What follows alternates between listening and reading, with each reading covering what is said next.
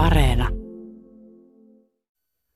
Pyhiä juutalaisia kirjoituksia jatkuu.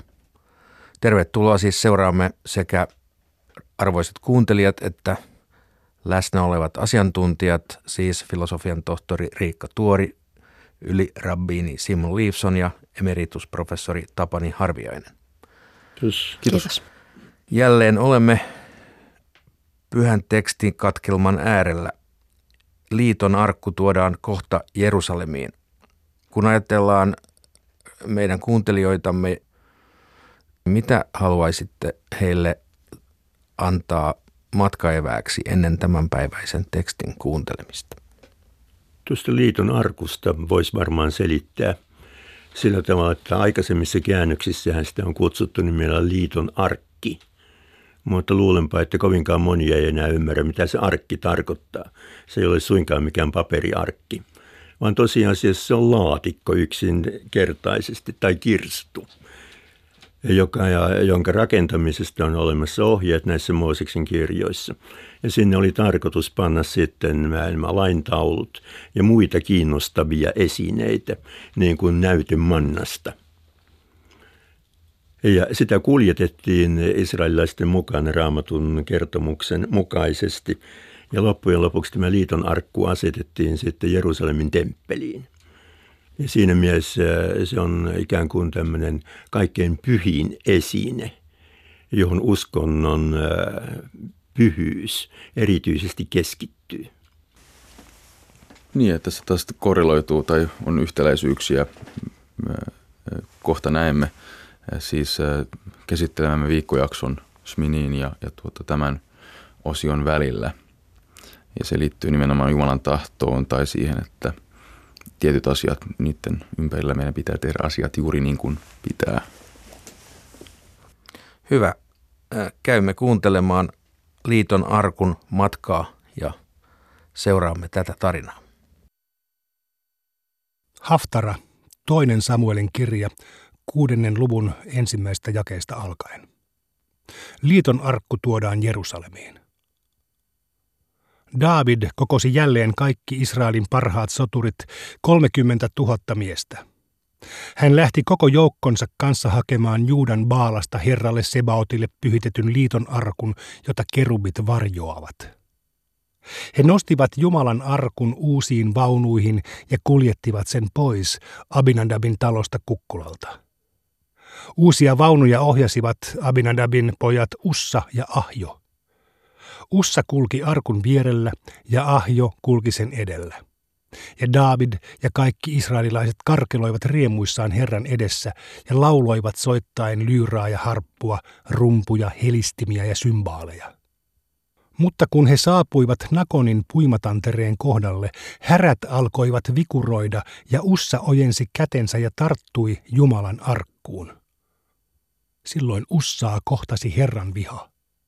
Jumala löi häntä tuon hairahduksen tähden niin, että hän kuoli Jumalan arkun viereen. David kauhistui, kun Herra oli näin musertanut Ussan. Paikka sai nimekseen Peres Ussa, ja tätä nimeä siitä käytetään vielä nytkin. Herran teko sai Davidin pelon valtaan, ja hän sanoi, kuinka minä voisin ottaa Herran arkun luokseni. Hän ei tahtonut viedä Herran arkkua Daavidin kaupunkiin, vaan jätti sen gatilaisen Obed Edomin taloon. Herran arkku oli kolmen kuukauden ajan siellä ja Herra siunasi Obed Edomia ja koko hänen perhettään.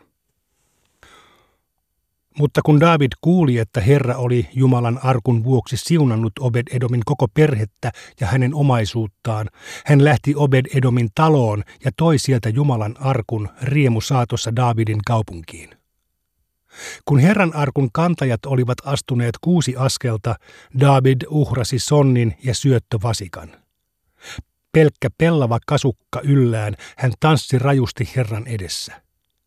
David ja koko Israelin heimo saattoivat Herran arkkua ja riemu raikui ja torvet soivat. Kun Herran arkku oli tulossa Davidin kaupunkiin, Saulin tytär Mikal katseli ikkunasta. Nähdessään kuningas Davidin hyppivän ja tanssivan Herran edessä, Mikal halveksi häntä mielessään. Herran arkku tuotiin paikalleen telttaan, jonka David oli pystyttänyt sitä varten, ja David uhrasi Herran edessä polttouhreja ja yhteysuhreja. Uhritoimituksen päätettyään hän siunasi kansan Herran Sebaotin nimeen ja jakoi kansalle, koko Israelin väelle, miehille ja naisille, kullekin uhrileivän, yhden osuuden uhrilihasta ja hunajaleivonnaisen. Sitten kaikki lähtivät kotiinsa. Mutta kun David palasi tervehtimään perhettään, Saulin tytär Mikal tuli häntä vastaan ja sanoi, Kylläpä Israelin kuningas tänään käyttäytyi arvokkaasti, paljasti itsensä palvelijoidensa piikojen edessä niin kuin mikäkin narri. David vastasi, en, vaan Herran edessä. Hän valitsi mieluummin minut kuin isäsi ja isäsi suvun ja määräsi minut Israelin Herran kansan hallitsijaksi. Herran edessä minä tahdon iloita, vaikka joutuisin alentumaan vielä tätäkin enemmän ja halventamaan itseni omissakin silmissäni. Mutta ne piiat, joista sinä puhuit, tulevat pitämään minua arvossa. Eikä Saulin tytär Mikal koko elin aikanaan saanut lasta. Natan ilmoittaa Daavidille Herran lupauksen. Kuningas David asui nyt palatsissaan ja Herra oli antanut hänen päästä rauhaan kaikista vihollisista, joita hänen ympärillään oli ollut. Kerran kuningas sanoi profeetta Natanille, sinä näet, että minä asun setripuisessa palatsissa, mutta Jumalan arkku asuu teltassa. Natan sanoi kuninkaalle, tee vain kaikki mitä on mielessäsi, sillä Herra on kanssasi. Mutta yöllä Natanille tuli tämä Herran sana. Mene ja sano palvelijalleni Daavidille, että Herra on sanonut näin. Aiotko sinä pystyttää rakennuksen minun asunnokseni? Siitä päivästä alkaen, jolloin johdatin israelilaiset pois Egyptistä aina tähän päivään asti, minä en ole asunut rakennuksessa, vaan olen vaeltanut asuen teltassa ja majassa.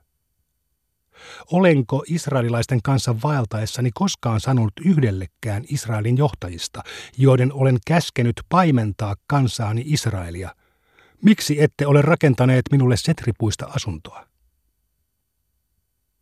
Ilmoitan nyt palvelijalleni Davidille, että Herra Sebaot on sanonut näin. Minä otin sinut laitumelta laumasi jäljestä kansani Israelin hallitsijaksi – olen ollut kanssasi kaikkialla, missä olet kulkenut, ja olen raivannut viholliset pois edestäsi, ja minä teen sinun nimesi yhtä suureksi kuin maan mahtavien nimet. Minä hankin kansalleni Israelille asuinsijan ja juurrutan sen siihen niin, että se saa asua levollisesti aloillaan. Eivätkä vääryyden tekijät enää sorra sitä niin kuin ennen, niin kuin vielä silloinkin, kun olin asettanut tuomareita johtamaan kansaani Israelia. Minä päästän sinut rauhaan kaikista vihollisistasi. Minä, Herra, ilmoitan sinulle, että minä rakennan sinulle kuningasuoneen. Kun päiväsi ovat päättyneet ja sinä lepäät isiesi luona, minä asetan hallitsemaan sinusta polveutuvan suvun ja vakiinnutan sen kuninkuuden. Poikasi rakentaa nimelleni temppelin, ja minä pidän hänen kuninkaallisen valtaistuimensa vahvana ikiaikoihin asti. Minä olen oleva hänelle isä, ja hän on oleva minulle poika. Ja jos hän tekee väärin, kuritan häntä niin kuin ihmiset lapsiaan. Mutta minä pysyn uskollisena, enkä hylkää häntä, niin kuin hylkäsin Saulin, jonka siirsin pois sinun tieltäsi. Ja sukusi ja kuninkuutesi pysyvät edessäni ikuisesti lujina, ja valtaistuimesi on kestävä ikuisesti. Natan kertoi Daavidille kaikki nämä sanat ja koko tämän näyn. Parshat Pinchas, neljännen Mooseksen kirjan 25. luvun kymmenestä jakeesta alkaen. Herra sanoi Moosekselle, Pinehas, pappi Aaronin pojan Eleasarin poika, on lauhduttanut minun vihani – hän on israelilaisten parissa kiivaasti puolustanut minun kunniaani, ja siksi minä en omassa kiivaudessani tyystin hävittänyt israelilaisia. Sano hänelle, että minä teen hänen kanssaan liiton ja annan hänen menestyä. Tämän liiton nojalla hän ja hänen jälkeläisensä saavat ikuisesti olla pappeja, koska hän kiivaili Jumalansa puolesta ja näin sovitti israelilaisten synnin. Israelilainen mies, joka surmattiin yhdessä midianilaisnaisen kanssa, oli Simri, Salun poika, Simeonin heimoon kuuluvan suvun päämies. Surmatun midianilaisnaisen nimi oli Kosbi. Hänen isänsä Sur oli midianilaisen heimokunnan päällikkö. Herra sanoi Moosekselle, käykää midianilaisten kimppuun ja hävittäkää heidät. He ovat juonillaan pyrkineet vahingoittamaan teitä. He viettelivät teidät Baal Peorin palvojiksi ja käyttivät siinä apunaan Kosbia, midianilaisen päällikön tytärtä, joka surmattiin, kun vitsaus kohtasi kansaa Peorin palvonnan tähden. Uusi väenlasku. Kun vitsaus oli mennyt ohi, Herra sanoi Moosekselle ja pappi Eliasarille, Aaronin pojalle. Laskekaa suvuittain Israelin kaikki 20 vuotta täyttäneet sotakelpoiset miehet. Mooses ja pappi Eliasar puhuivat israelilaisille Moabin tasangolla Jordanin varrella vastapäätä Jerikoa. Herran Moosekselle antaman käskyn mukaisesti he määräsivät laskettaviksi kaikki 20 vuotta täyttäneet miehet. Egyptistä lähteneet israelilaiset olivat heimoittain ja suvuittain lueteltuina nämä. Rubenin, Israelin esikoisen jälkeläiset olivat Henok ja hänen sukunsa, Pallu ja hänen sukunsa, Hesron ja hänen sukunsa sekä Karmi ja hänen sukunsa. Nämä olivat Ruubenilaissuvut. Niissä oli laskettuja ja muistiin merkittyjä miehiä yhteensä 43 730. Pallun jälkeläiset olivat Eliab sekä Eliabin pojat Nemuel, Datan ja Abiram. Datan ja Abiram olivat ne kansan edusmiehet, jotka yhdessä Korahin joukon kanssa nousivat Herraa vastaan uhmaamalla Moosesta ja Aaronia mutta maa repesi heidän altaan ja nieli sekä heidät että Korahin, ja samalla tuhoutuivat heidän kannattajansa, kun tuli poltti 250 miestä. Näin heistä tuli varoittava esimerkki. Korahin pojat eivät kuitenkaan kuolleet. Simeonin jälkeläiset olivat Nemuel ja hänen sukunsa, Jamin ja hänen sukunsa, Jakin ja hänen sukunsa, Serah ja hänen sukunsa sekä Saul ja hänen sukunsa. Nämä olivat simeonilaissuvut, niissä oli laskettuja ja muistiin merkittyjä miehiä yhteensä 22 200.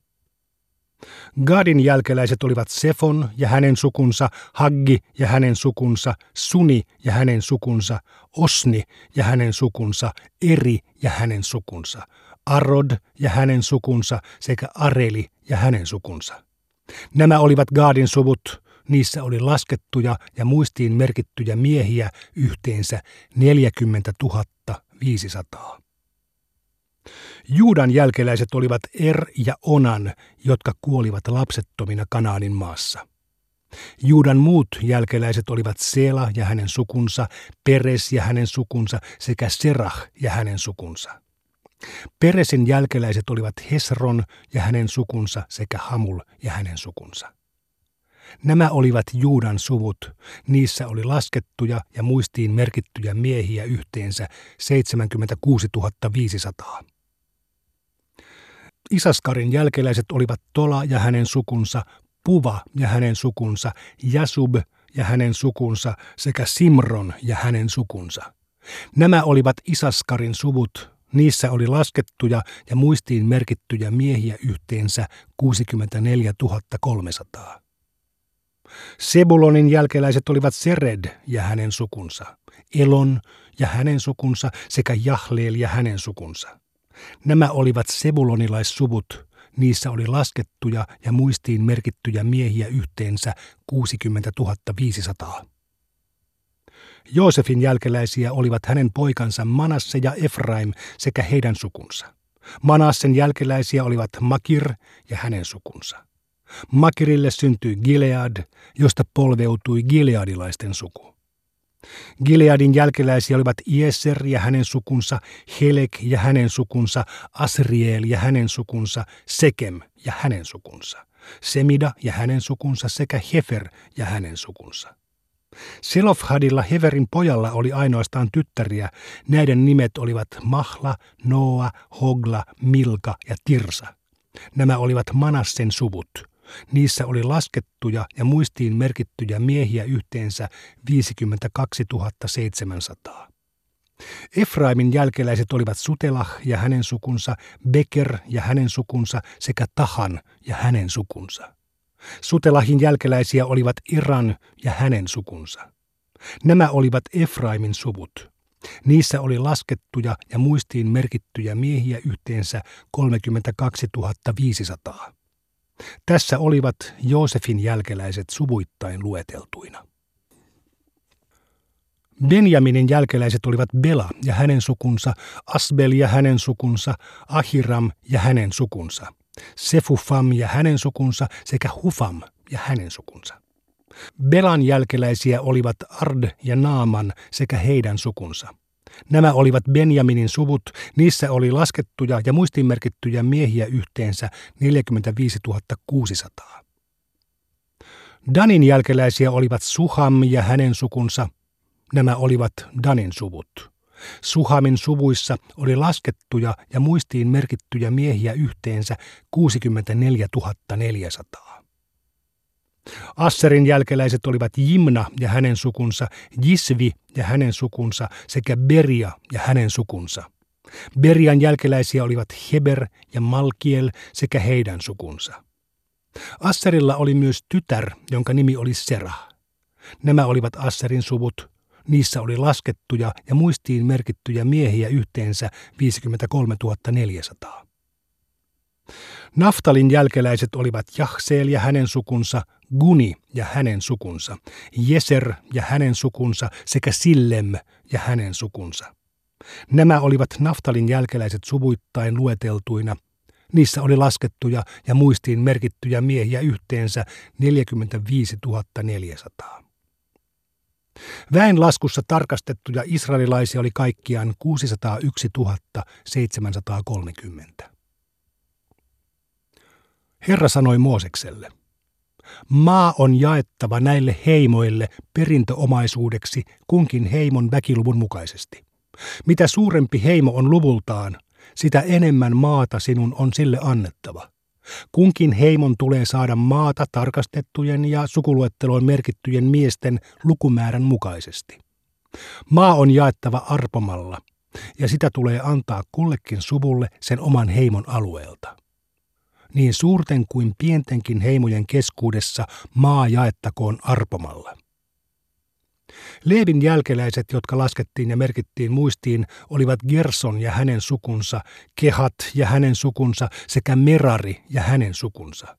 Leeviläissukuja olivat myös Libnin, Hebronin, Mahlin, Musin ja Korahin suvut. Kehatille syntyi Amram. Amramin vaimo oli Jokebed, joka oli syntynyt Leeville Egyptissä. Jokebed synnytti Aaronin ja Mooseksen sekä heidän sisarensa Mirjamin. Aaronille syntyivät Nadab, Abihu, Eleasar ja Itamar, mutta Nadab ja Abihu kuolivat tuodessaan väärin tehtyä tulta Herran eteen. Laskettuja ja muistiin merkittyjä yli kuukauden ikäisiä miespuolisia leeviläisiä oli 23 000. Heitä ei tarkastettu eikä laskettu muiden israelilaisten mukana, sillä he eivät saaneet itselleen maata perintöomaisuudeksi, kuten muut israelilaiset. Nämä olivat ne israelilaiset, jotka Mooses ja pappi Eleasar laskivat ja merkitsivät sukuluetteloihin, kun he toimittivat väenlaskun Moabin tasangolla Jordanin varrella vastapäätä Jerikoa. Tässä joukossa ei ollut enää ainoatakaan niistä israelilaisista, jotka Mooses ja Aaron olivat laskeneet ja merkinneet sukuluetteloihin Siinain autiomaassa toimittamassaan väenlaskussa. Olihan Herra sanonut, että he kuolisivat autiomaassa ja että heistä jäisivät eloon vain Kaleb, Jefunnen poika ja Joosua, Nunin poika. Tämänpäiväisessä tekstissä sen alussa oikeastaan syntyy tai tulee esiin uusi päähenkilö. Aikaisemmassa osassa olemme lähinnä seuranneet Mooseksen ja hänen poikiensa tarinaa. Nyt esiin astuu David. Kuka oli David? ja mikä on hänen merkityksensä juutalaisuudessa. Näin lyhyesti sanoen. David oli, oli, oli pidetty kuningas, joka ei ollut itsestäänselvyys. David ja hänen poikansa, poikansa Salomon. Mutta tota, David, Davidilla on oikeastaan semmoinen aika erityinen asema kuninkaiden joukossa,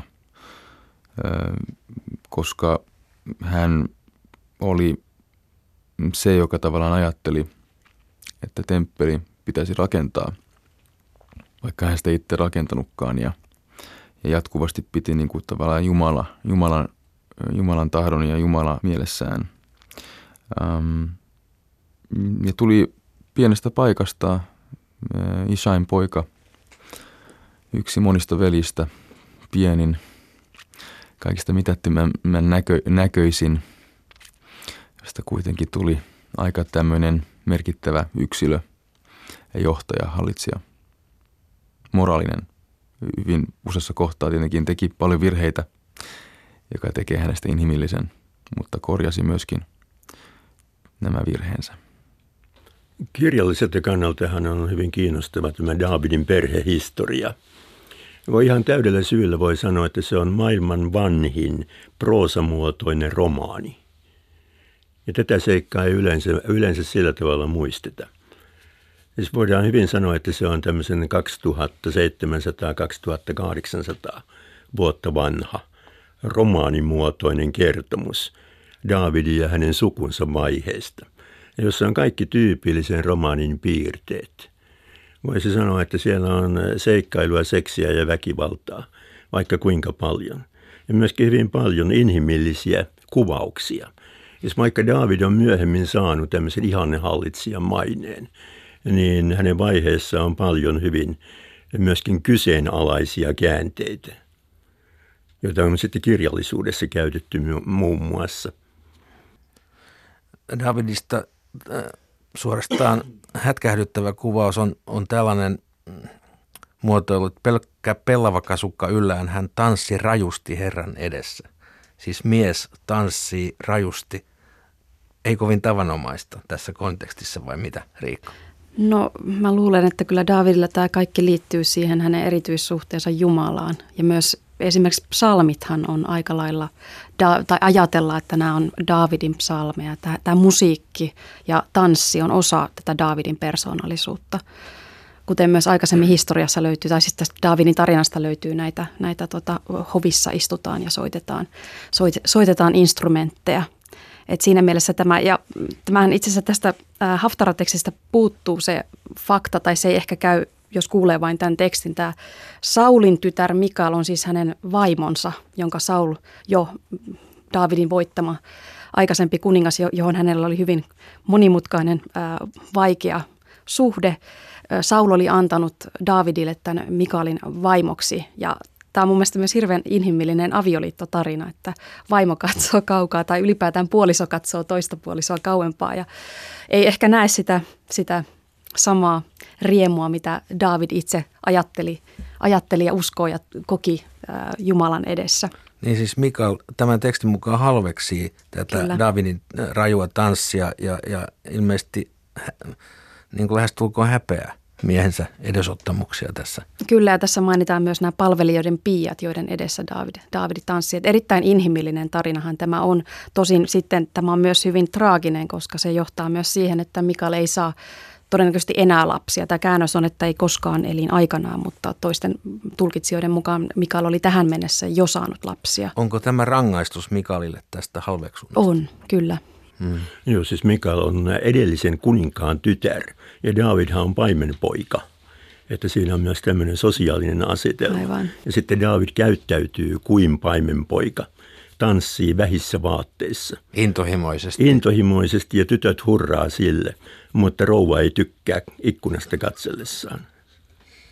Mutta siitä saa rouva rangaistuksen sitten. Mutta David Siinä on myös hyvin uhmakas vastauksessa Mikalille, että aion, jos tarvitaan, niin nöyrytän itseäni vielä enemmän, jos asia sitä vaatii. Että, mm. että vaimon halveksunta ei aiheuta Davidissa minkälaista katumusta. Asia on isompi. Kyllä, koska David sanoo, David vastasi, en, en, en minä vaan tanssin Herran edessä. Hän valitsi mieluummin minut kuin isäsi ja isäsi suun ja määräsi minut Israelin Herran kansan haltijaksi. Joo, tämä pellava paita, joka siinä mainitaan, on ainakin tiettyjen raamatun kiinni kohtien mukaan tämmöinen profeetan tai, tai temppelipalvelijan asu. Että tavallaan David omaksuu siinä itselleen tämmöisen temppelissä toimivan henkilön roolin, mutta pelkässä paidassa esiintyen, niin että se on ikään kuin epäilyttävää moraalin kannalta. Joo, ja mehän tiedämme, tiedämme tietenkin, että David, Davidilla oli, oli paljon heikkouksia. Että joskus on aina miettinyt sitä, että miten, miten häntä niin kuin pidetään niin keskeisessä asemassa. Hän on kirjoittanut psalmit, luemme psalmeja päivittäin ja, ja niin kuin hirvittävää kunnioitus häntä kohtaan, mutta samalla hän teki myöskin paljon syntejä. Hän meni naisiin hyvin helposti ja, ja, tuota, ja teki aika, aika niin kuin tämmöisiä vastenmielisiäkin asioita, joita jokainen voi lukea, lukea sieltä teksteistä. Ää, mutta hän, mikä Davidista teki erityisen, oli se, että hän katui aidosti kaikkia näitä asioita. Sai rangaistuksensa, katui ja näin ollen muutti itseään. Just tämä David on yksi esimerkki juutalaisuudessa katumuksesta ja siitä, miten me voimme muuttaa kohtaloamme. Aivan.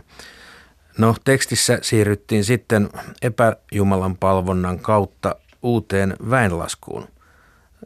Tämä kiinnostaa siltä kannalta, että näinkin konkreettinen, lähes tilastollinen tekstikatkelma on kuitenkin pyhää tekstiä.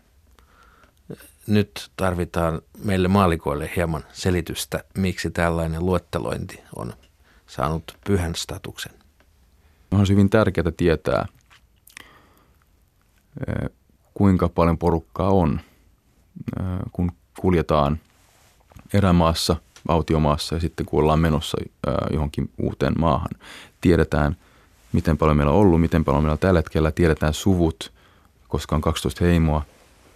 On hyvin tärkeää tietää ja paikallistaa se, että kun jaetaan maata ja, ja tehdään, jaetaan osiin maata ja annetaan perintöosia ihmisille, kelle se kuuluu, niin mun mielestä on hyvin loogista ja, ja Toorahan ei ole pelkästään semmoista selkeästi kiinnostavaa ja syvällistä, syvällistä tota tietoa, vaan, vaan Tooran hienous on myöskin se, että se käsittelee asioita hyvin niin, maanläheisesti.